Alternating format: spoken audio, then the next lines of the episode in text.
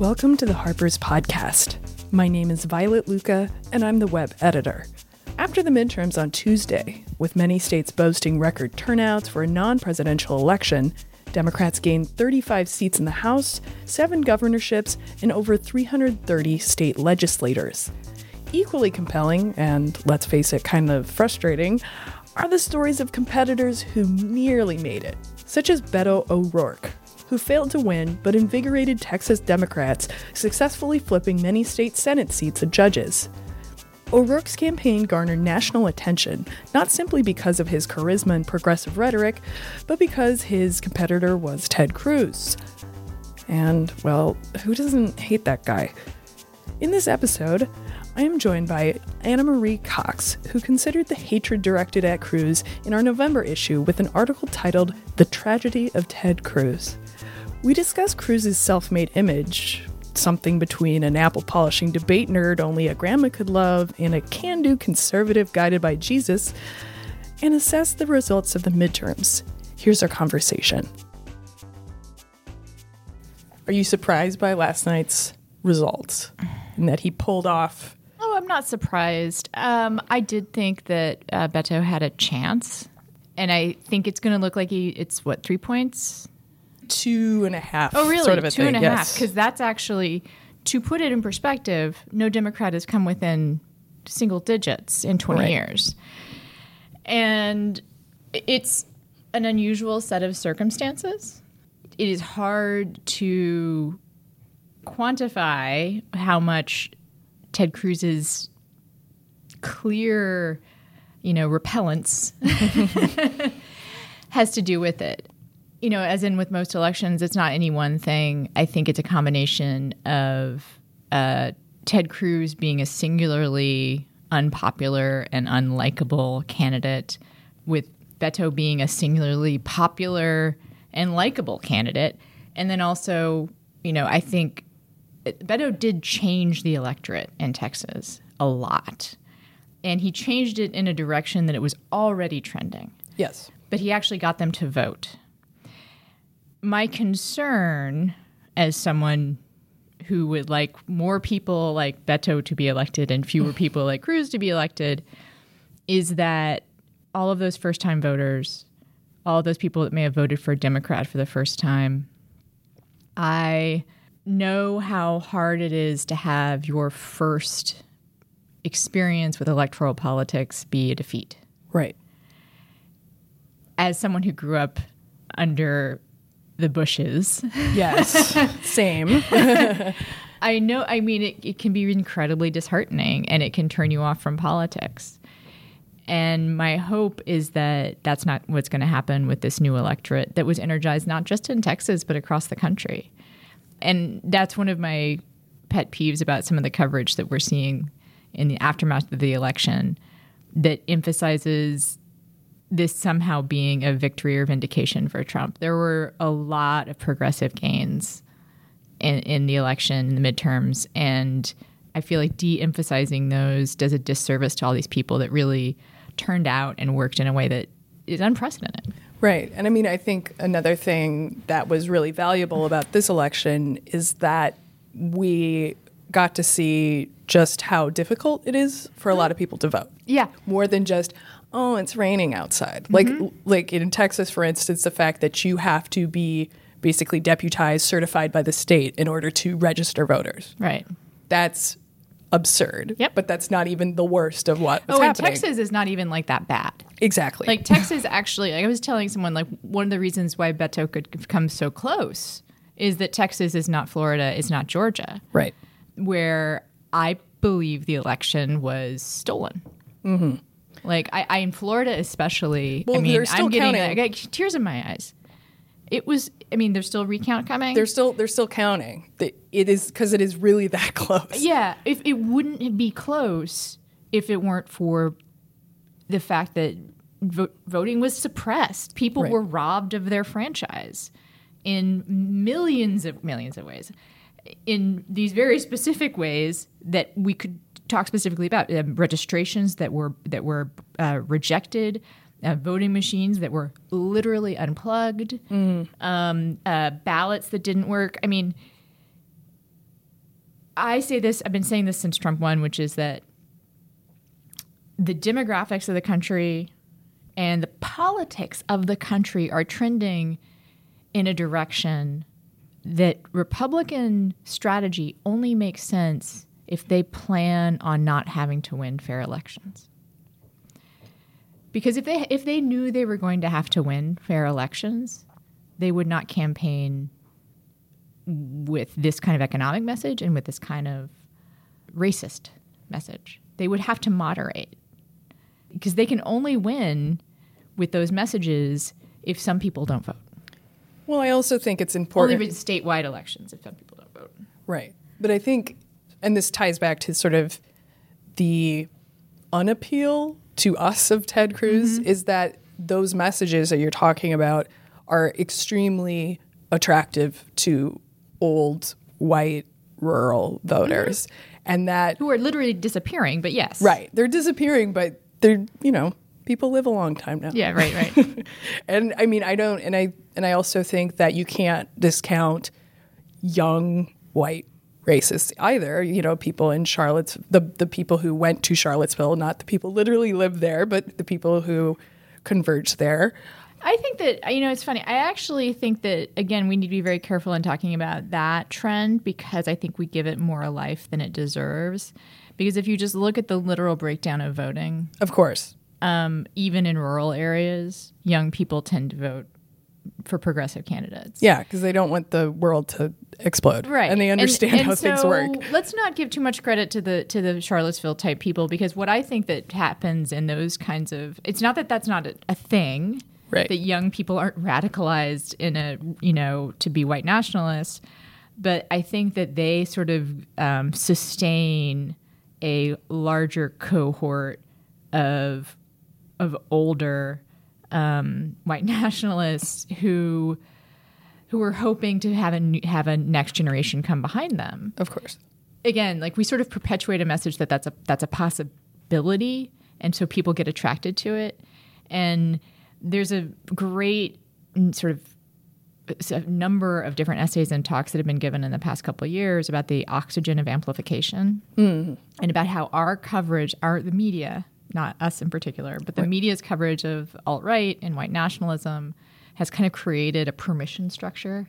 Of course, it has for young people. well, and especially when you know some who, would, who normally might just become like punk rockers or something. They're alienated and they're unhappy, and they might have become like losers in some general sense, but they wouldn't have like known, oh, this white nationalism thing is an give, option. Can give me the kind of satisfaction and social circle that I that I want. Especially because so many of those articles have been written in isn't it funny? Isn't it weird? Isn't it cute? Like this guy, he has a nice haircut. Well, in this rich. archway that yes. is supposed to kind of that that presumes it's actually written about it's actually the liberal bubble it's actually the fact that like these writers presume that everyone who reads what they're writing agrees with them you know yes and so that people will read will read it and know that the ideas are objectionable they'll know that this is like a, a an unacceptable thing to do and really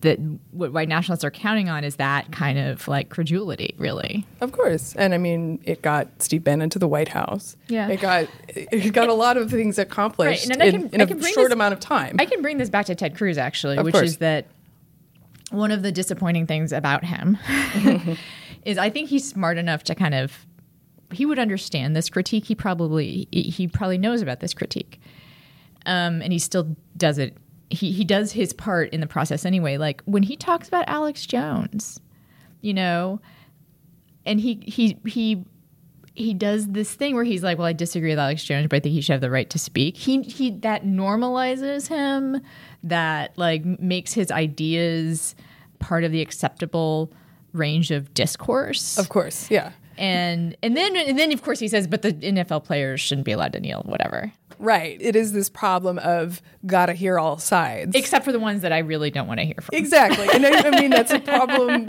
Yeah. But again, I, I think maybe it's even just generational. Different publications don't really understand. I think it's generational. And unfortunately, I think it's actually a lot of people of my generation, like sort of Gen X generation, because we're so steeped in eyebrow raising kind of like snarkiness Right. that there's a sense of like well, I don't need to actually comment on this. Like you'll just know. I'll just describe it hilariously and witheringly. Yeah, I'll just be withering in my sarcasm, Yeah. and you'll know what I think. And I mean, that's something I'm I'm pretty good at myself. But I think what sort of my journey of the past few years has been has been to know that's not necessarily like wrong or bad to do that kind of style of writing, but what you're going to have to do. In fact, I think actually something in my piece that if I could do it, everyone wants to do things differently, but Of like if I could add something to it in an already 5,000 word piece, um, I kind of wish I'd been able to like get in that like there are real people who suffer because of Ted Cruz. Yeah.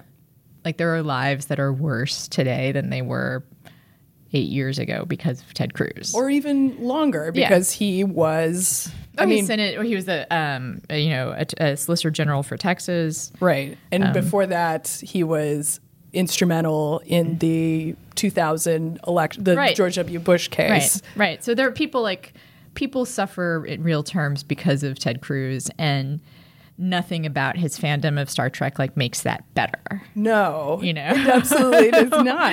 Um, but he, But you only can do certain things. Not every piece can do everything. I'll try No, to. no, I'll say that to no, no, no. pat myself, a little- get- comfort myself, and I do. I mean, the, there's funny. Like I feel like the, to just talk specifically about the piece. Like for me, like the the heart of the piece is kind of the last like four paragraphs. Yes. Um, Because I wanted to actually ask about because you at the, you in the conclusion you're talking about this caricature, Mm-hmm. and he's sort of like, well, the media has created this caricature of me, but he's also created a caricature of himself throughout his life. He has been his memoir, his autobiography, what do you want to call it? He was very explicit about, well, this is what I did to try and be popular, Mm-hmm. and you can see him, and you lay out very clearly, he still does this to this day. Yep. And even when, again, it is morally shitty to do that, and it goes against his supposed conservative evangelical values. But this question of character in politics is so fundamental, I think, especially now because we're entering this era where a lot of people don't have gaps, and that the caricature of Beto, like he's, you know, Beto is like Bart Simpson. And Ted Cruz is like Martin Prince. Okay. And All right. And like Um, he, okay. And like Beto just because he is a Democrat. I think he he's more this- like Lisa Simpson than, than Bart, but okay. he plays skateboards. He skateboards, but he's so earnest. He is very earnest. And like, I can't imagine like him saying, "Don't have a cow, man." Like he's more like, "Have a cow." Like Yes. get get worried, get concerned, and that's more of a Lisa thing. of course, Like, of course. But I mean, okay. but he's but but I would definitely say um, that uh, Ted is well Ted is Ned Flanders except Ned Flanders is kind of sympathetic in a way like Right. there's no Simpsons character that really I'm sorry to, to, to disrupt your metaphor here no, but, it's like- okay. It's hard to map exactly the cosmology. it's of, hard to map the cosmology because also like the Simpsons characters every single one of them like is is is has some endearing quality of course, yes, yes. and, and, and like, Ted Cruz, like his endearing qualities are things I think that they're accidental, and they're also they require some projection on my part. Yeah. but could we get, could you lay those out? You admit in the piece that you have like kind of this conflicted relationship to him, even though he is kind of this Terrible person, terrible Yeah. person who is Um, totally constructed. But at the same time, I mean, my, my point with the caricature thing was simply that because Beto was a is a Democrat. Right, right. He has there's this caricature of they're going to take away our guns, Right. and they're going to give us more taxes, and you know, this was a problem that Obama, Hillary, any sort of major Democratic Party candidate has had, where it's like, I'm really not going to take away your guns. Except I feel like Beto was. I was like, I- I do feel like he's a he's an unusual candidate for a lot of reasons. But one of the reasons is that he didn't. He never like tried to run away from progressive caricature. Like if he he was like, yeah, like you know, I'm going to do more gun legislation. I'm going to do things that might upset you if you're someone who believes in the kind he believes in smaller government, less taxes. Like you're not going to like everything that I do, um, which is a different message than Democrats have tried to run on in Texas, especially. Yes. In Texas, they've they've basically said I'm not really a Democrat. Right. Whereas Beto was like, no, I'm a Democrat. I'm a progressive. Yeah. But his promise was, but I'm going to listen to you, and I'm going to do things that I think are for the that are for the best for all of Texas. Whereas Cruz's argument was, I'm going to do things that are good for conservatives. Right. Yes. Like, that was his argument, and and you know, and that worked for conservatives. Sure. No, absolutely. Yeah. and there are more conservatives than liberals in Texas, and so you know, there you go. But um, to get back to sort of me and Ted, um, which would have been another title for the piece, like Ted and me. Um, I feel like my sympathy and empathy for him come from a sense, my personal sort of sense of self consciousness, you know, growing up, and some similar things in our background. Only ch- like he's functionally an only child. His sisters are a lot older than he is. Um, I don't think I say this in the piece, but it's true. Like I have an alcoholic parent, and he has an alcoholic parent. Um, his dad was an alcoholic until he uh, was born again. Right. Um, which, by the way, like I totally think of as basically equivalent to getting sober in some kind of program. Like it's a spiritual uh, revelation or something, and it, it probably worked for him. Mm-hmm. You know, I'm no person to judge otherwise, but even if you're if you got sober, there's a lot of damage that's done from having a parent who basically like the hallmark of alcoholism i speak as a recovering alcoholic myself is incredible self-involvement right and selfishness.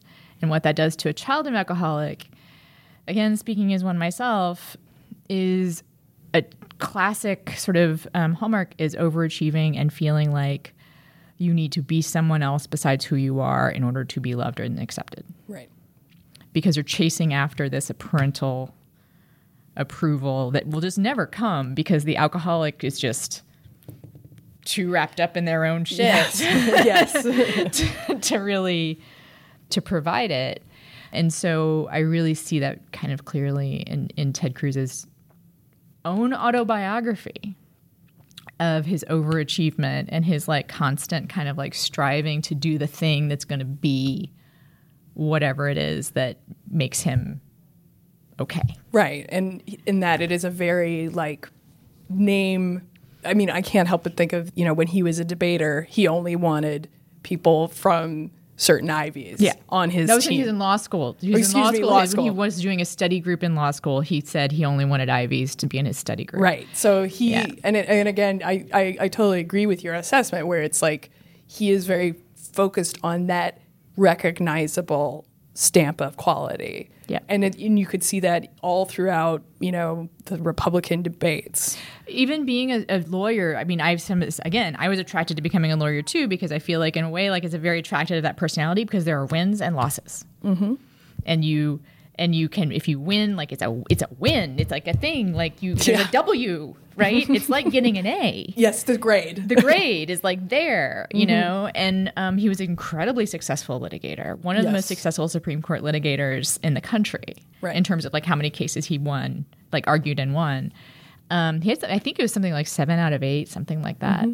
That's extraordinary. Like that's Yes. really talented. But another thing about that sort of that, that harkens back to this idea of like a, a someone who's like doesn't feel whole in and of themselves and is like trying to do all these things on the outside is that um, I think Cruz, uh, because he's so focused on getting the W um, or the grade or the title or whatever, um, he will do whatever it takes to do that. And I, I think that's the story of his politics too, right? Like, I don't think there's a lot of there there. I just don't. You know? I mean, how could there be? like I think there might be some temperamental inclination to conservative ideas. Like it's all become kind of hollowed out, and I do find that tragic. Like I, f- I think that is the tragedy of Ted Cruz is that he's hollowed him out himself out so much in in service of the achievements that he think might fill his soul it's just never going to happen. There's going to be nothing. He could become president and he's still going to feel fucking empty inside. Because that hurt that maybe started as a you know brilliant only child of an alcoholic parent he's never done anything to try and heal that basic hurt. Right. Because that's not part of the culture uh, Yeah. that he has immersed himself in. I mean, in some, because ways, in some ways he's a victim of toxic masculinity but sure, even though not. he's part of it too but Yes. like in, but in some ways though like he seriously like he just never was offered you know a way out of it like i mean i consider myself lucky to have been an alcoholic that had a bottom that forced me to think about you know finding um, solace and and comfort and and fulfillment in things that weren't achievement but there's a curse of being so brilliant and he really is one of the smartest people i've ever talked to which is he's just never going to fail to a degree that makes him search for other answers Right.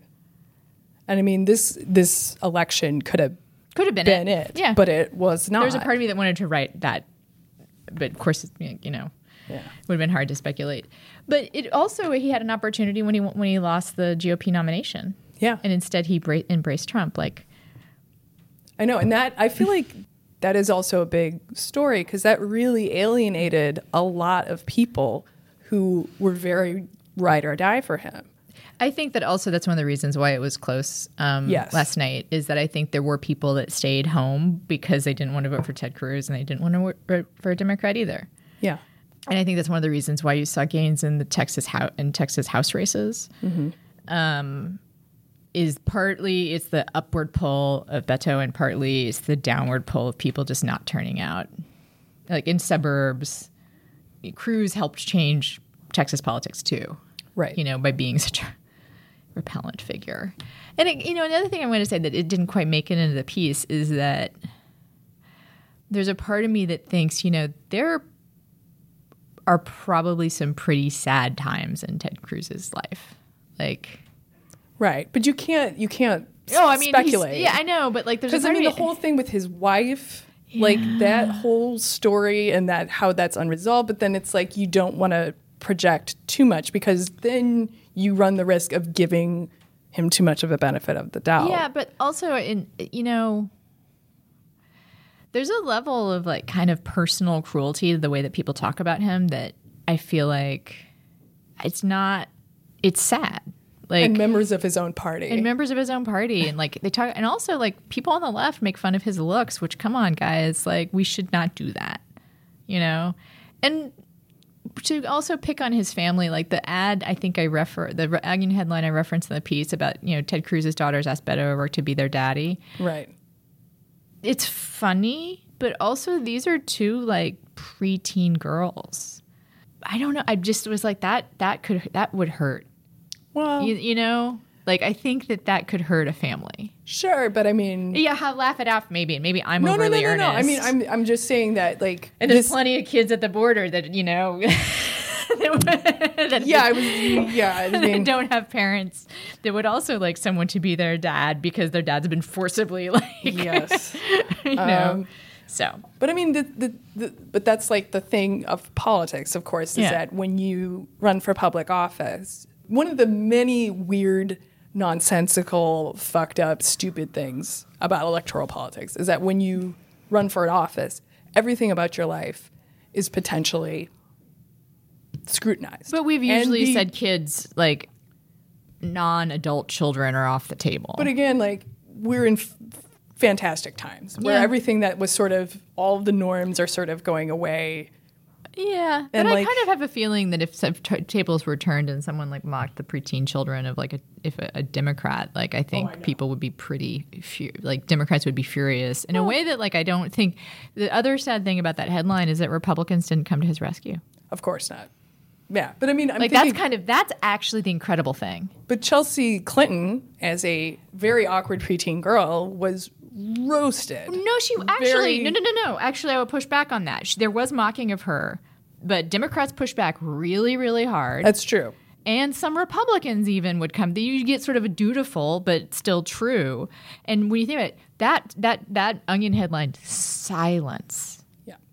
like literally silence from Republicans about that. No, I saw no one anywhere be like, "Come on, guys." But th- can I just say, even that, And come on, they're so easy. Republicans these days are so primed to take offense at shit. of course, Like it, they need their safe spaces. Eh, yeah, they do. But think about it. more. Like they could have done something if they oh, wanted yeah. to. Somebody could have could have said like, "This is terrible," and like, Isn't "How dare you?" And you know, you Right. say you care about children, but look at what. And I know I'm making maybe too much to deal about like one onion story, but it was a pretty like savage piece. And it also, again, the fact that no one stood up for him. the thing about his sort of lack of charm mm-hmm. overall we're at this turning point where there is the type of person politics attracts Yeah. where they're like very rules oriented love procedure love their lanyard and then there's the type of person that voters actually want to elect who is a charming charismatic or maybe just says st- wants to shake shit up. And like you could see that you know even in something like the Maisels primary where you have John F. Kennedy who's young handsome attractive very charismatic. And then you have Hubert Humphrey who's a total snooze. And there's clearly like that dynamic there was this there was that dynamic here. But again I feel like again because Texas is a unique case and because he has for even though his agenda is evil he has been very efficient Yeah. in getting shit done I also want to push back a little bit on the idea that, that politics it mainly attracts rules oriented people. it, it, it attracts a lot of idealists as well I'm talking. no, and yeah, also a lot of rule breakers. absolutely I mean, like the and people who think they can get away with shit.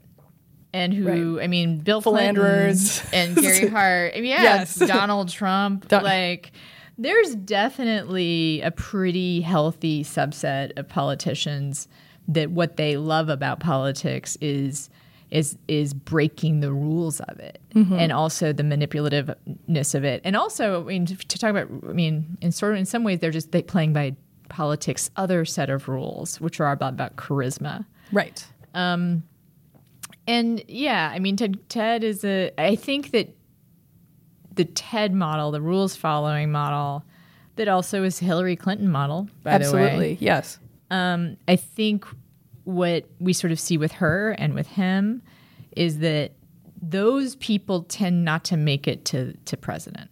yeah The presidential, you know, uh, level is actually the place where you you are you find those that are either rule followers who can um, show uh, a level of charm that kind of gets them past like the fuddy duddy sort of um, the turn off that that can be, or you get people that are that are charismatic with who follow the rules just enough in order to pass all of the hurdles right but that you thinking need to be president. well Richard Nixon famously uncharismatic Yeah.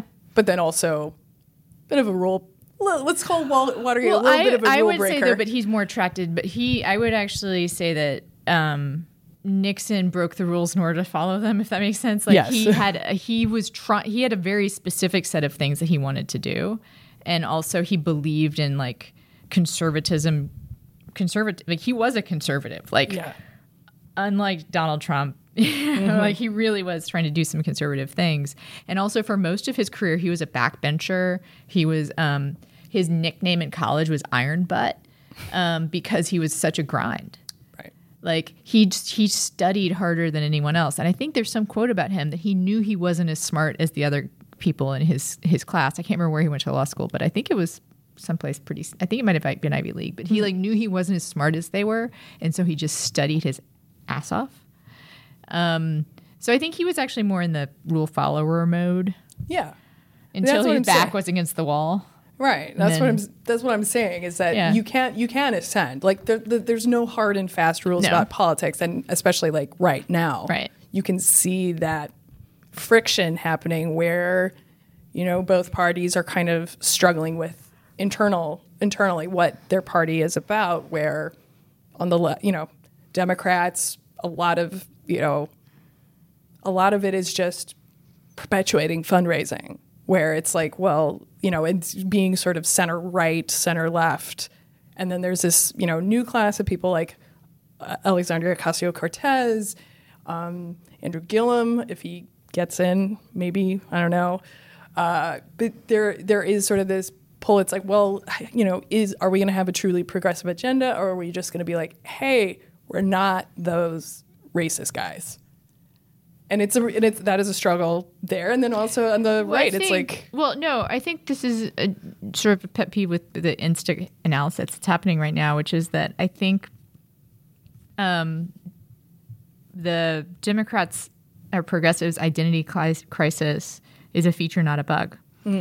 Uh, because if you look at the people that won across the country last night, you have Connor Lamb in Pennsylvania and have AOC here yes, you have um, looks like Tester's going to pull it out in Montana, um, and you have um, you know progressive candidates winning uh, in the progressive states. So you have like I probably remember another progressive Senate candidate. Oh, you have Sherrod Brown winning Ohio. That's what it'd be. That's that's a good example actually. Tester in Montana and Sherrod Brown in Ohio. Sherrod Brown's an unapologetic progressive yes, you know, and he he's the only Democrat statewide in Ohio right now. But my and my point is that Democrats have an ideological diversity that people keep on trying to say is a weakness, it's not. but it's not. And so this identity crisis is actually like I hope they never solve it. I hope I hope that progressive and sometimes I get pushback from people like even further left than I am about this about like you should want you know Kamala Harris to to not have ever been a prosecutor or you you you know like you should want people like Cory Booker to um, and not ever to have cooperated with banking. You know, I mean, and I kind of part of me is like, yeah, like in the f- I would like our party to move in a pr- in a direction where it becomes unacceptable to have some of the positions that I don't like. yeah, But you know, I am I would rather have a party that can have have all of that and win in places that they're supposed you know and win and get a majority in the house then have this party um, that the Republican Party looks like right now, which is like so, so homogeneous. Like it's incre- like just statistically, if you look at who's be- who is a Republican, like it's not just that they're all that it's like straight white people, straight white rural Christian people. It's that the ideological, you know, sameness yeah, is is terror. I mean, like, and part of me is like, it's terrifying yeah, because like Trump is going to get worse. There's now like not even you know people on the left like to make fun of the um you know wringing hand caucus that used to exist in the Republican Party, which is the people that the never Trumpers. the not no they can't call them never Trumpers because like it was it was like the mm, Trumpers you know because they would they were voting with him but then would express their very deep Yes. concern about his behavior and Jeff about Flake, you Jeff Flake Flake. and Bob Corker and um, Mark Sanford in Congress and you know and used to be Lindsey Graham, I guess. Um, and, and there people. Should, I mean, I, I get making Mitt Romney. It actually looks like Mitt Romney's going to be the exception. He might continue to be the mm, Trump guy in Congress. But so Jeff Flake and, and Bob Corker are examples of the. Uh, uh, like they didn't really ever do anything to hold Trump accountable. Ben Sasse is another one actually. Yes. Uh, but they did a lot of hand wringing and they did a lot of really concerned tweeting. And the and I understand and agree with the impulse to make fun of that, but I do think that that was a constraint on Trump. Like at least he had somebody acknowledging somewhere, maybe you shouldn't be quite so racist, right? And now those constraints are gone. No Yeah. one he has any respect for is left to tell him, eh, maybe don't do that. Right? Right, but there are people who could theoretically fight him in a more tangible way and not in a way of ideas because I don't think I don't think it's much of a stretch to say Donald Trump is a man who is not very invested in ideas. Right. He's not like Obama, who would open up the New York Times opinion pages and be like, How am I doing? And sort of think about mm-hmm. these issues and, like, you know, have these very measured responses. Donald Trump, I laugh thinking of him even trying to like read a fictional book and imagining the characters. Like, it's just like, there's just clearly. He's not he's he's not operating on that level and I think when he does promote things when he says he's going to do things like revoke birthright citizenship, it's not necessarily based on whether or not it is actually a feasible thing. No. It's just, you know what, I'm sick of this, I'm gonna fix this. And, Oh, and it's not even that. I'm probably it's not not, even even that. that. It's just I'm I don't like brown people coming here. I'm mad about this. Yes. It's it's an old it's an old man response. Yeah, like, there's it's no like other the brown people are coming here and having babies, and those babies get treated like white children, Yeah. and I don't want that. Yeah. I don't want I won't, don't want the brown babies to be treated as though they're white babies. Right. And that's that is it. I mean, I don't know what you were you were making a point about constraints on Trump though. Yeah, I mean, just that I think that if there are, if there is a viable left option to push oh, back Oh, they'll against constrain. him, I just meant the in party in his party. in par- yeah, but In- I don't think that ever meant anything. No, I mean I do, but the, well, we'll see. We will, we shall see. Because my prediction to you is he's gonna get worse. I mean, he's always getting worse. Okay, fine, but like his big lesson and what he's seeing on the TV, which is the his his own the only political consultant he listens to, Right. is you won, and your message of hate and fear won, and he's going to be like, all right, more hate and fear then, and you can say he's always getting worse, but just a ima- but.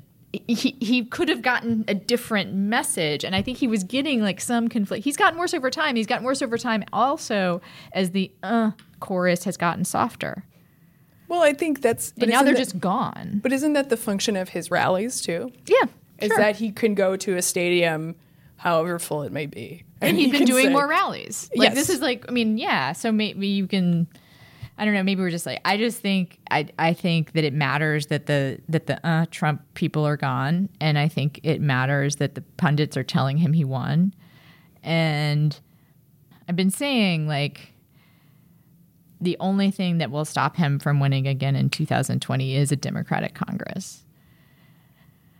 And I don't know if that will actually happen because the competing voices are the pundits he listens to on television um, and his own party.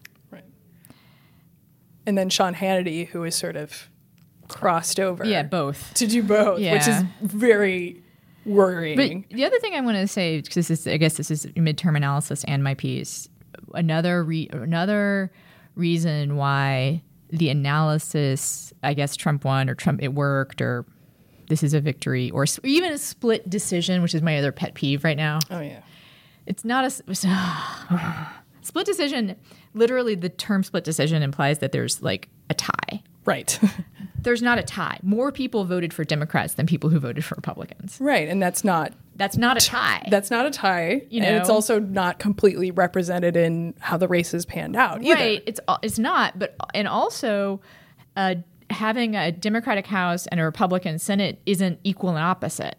Like those are two different forms of power. Yes. And this gets me to the point I wanted to make, which is that that subpoena and investigative power in the House mm-hmm. could undo everything that happened for the Republicans on Tuesday night Exactly. one or two or three or four doesn't have to be one but like imagine a series of investigations that definitively proves that trump is a criminal you Not know, I mean, there's yeah. a fact. There's a, he's there that the, because the way our country is fucked up, he could still survive that. But one of the important lessons also of Tuesday night is that for the first time in like 20 years, independents swung to the left. Mm-hmm. There's still some of those left, you know, and I think that makes 2020. It, it should end the conversation about whether or not he could win again in 2020. Like if he was proved to be a, a criminal, mm-hmm. like that should just be like One should hope. it would be just the end of conversation, right? Right. what I think it could do in this case is actually give Democrats a fighting chance. Finding out that the president of the United States is a criminal could make it harder for him to win an election. But I mean, yeah. But again, both He's- Democrats and Republicans elected criminals to Congress. Yes. So. And, you know, he's survived.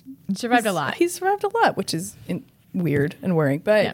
um, I guess one last little prognostication before you head out. Uh, so there are a lot of people saying, well, okay, so Beto did not win against Ted Cruz, but maybe we should run him for president. How does that that strikes me as a bad idea to run a man who lost against Ted Cruz against a man who won against Ted Cruz, but I mean, I don't I could be persuaded. Um, I think he, I don't discount the possibility that he could be a really formidable candidate, especially in a fair election. If there, and let's, the other thing that was on the ballot on Tuesday night, there were several states that did um, election reforms and voting reforms. Yes, very important, especially Florida. Yeah, exactly. So where where uh, felon just disenfranchisement was on the ballot, and now up to 1.5 million uh, Florida residents have potential to be reinstated as voters, and that includes 40 percent of the black male population, adult black male population, and 20 percent of the African American population overall. Think about that for a second. That 40 percent of black African American male adults black Af- yeah i said that was 40% of black male adults Black men can vote again in Florida. yeah they can Florida, vote again in florida and um, trump won florida by 100000 votes in 2016 and and so people were like well those are low propensity voters number one that's insulting um, number Yeah. two you only need like a small percentage of them to vote the way that they statistically vote all the time. Yes. Right. I mean, it's funny. I said this to Chris Christie last night, and he was like, "Well, you know, some felons vote for Republicans," and I was like, Dinesh D'Souza. I was like, Who "Yeah, else? it's true. yeah. I mean, I would love it for the, I would love for that to be a campaign issue, like for to compete for the rights of these these black men. That would be awesome. Yeah. The compete for to to say like I'm the party that's going to be good for your you know future. That is a future that I, I I would love a political conversation in this country where Republican Democratic Party were catering to the policy goals of, of black people. Yeah. in order to get their votes, but that's not going to happen. I don't think it's going to anyway. So I think I think Beto can win fair elections in places like Florida and Georgia. And he's I mean, know, the rumors are real. He's like a legit, you know, charismatic candidate in a way that um not many people are. It, it is Obama esque. yes. Um, I was at the rally he did in Austin with Willie Nelson, and that was 50,000 people, Yeah. you know, and I, I don't think it was the largest rally he did, but it was amazing. But then even people who are not living in Texas, because I'm, you know, talking to people here in New York, people were wearing Beto shirts. Yeah. While they were voting in New York, which is Yeah. ridiculous. My dad wore his while he was voting in Georgia, ironically. Yeah. See, so it's like it's Yeah. people. Like, the fact that there is so much. I mean, part of it is like okay, media bubble, whatever. But also And- like he was a real. He was a real candidate. I mean, you're saying, you, and you say he shouldn't run. Like, I ah. mean, I, I think if you look at the bench, like, there's a part of me that wants to be like, well, it should be someone who's not a white guy, right? I also, there's a part of me that's like, but running against Donald Trump, like, yeah. you know, although it also turns out that like white ladies did not do Trump did not do Beto any favors. No. Um, I mean, we'll see. Like, I think that he has a shot in a competitive primary. Again, like I like a future in which the conversation is one between, you know, Beto and Elizabeth Warren. Like that seems like a win for pe- for people with progressive policy goals, right? I mean, One should hope. I mean, and if he and if he drags some people to the left, I don't think that's a disaster in a nationwide election anymore. No. Like, I think one of the things that we saw in Florida and Georgia and Texas is you had unashamed progressives running in in becoming coming closer than than moderate candidates have ever have ever come. Exactly, and that the the myth of the moderate So is a myth. Yeah. So I mean, I think a, I think a genuinely progressive candidate. I, I hope that that's what progressives and Democrats and liberals. That is the sort of weird coalition. I hope that's what they. I hope that's what they settle on. I think, um, you know, one of the things that I try to end on a good note here, which is that um, there's a lot of social science studies that show when people are when white people and people in general too uh, are primed to start thinking about their in-group identity whether that's whiteness or even something random there are studies about how if you sort people into entirely random groups but give them a name they will then favor people who are t- they they're told belong to that same group i mean it Yeah. it- it's crazy. But this works with specifically white people, and Donald Trump has made it work, right? If you alert people to their white identity, if you make it salient, white people will tend to respond by preferring other white people. It works the other way too. And that's what you saw in Texas and Florida and Georgia is that when you when you alert people to their identity as out group, they can respond by rallying. And I, I think that that's that's the contest of our future. Absolutely. Well, thank you so much. Thank you. You've been listening to the Harper's Magazine podcast, produced and edited by Violet Lucca. The music is Cut and Shoot by Febrifuge. Harper's Magazine is the oldest general interest monthly in America, exploring the issues that drive our national conversation through long form narrative journalism and essays. To get 12 issues for $21.97, visit harpers.org/save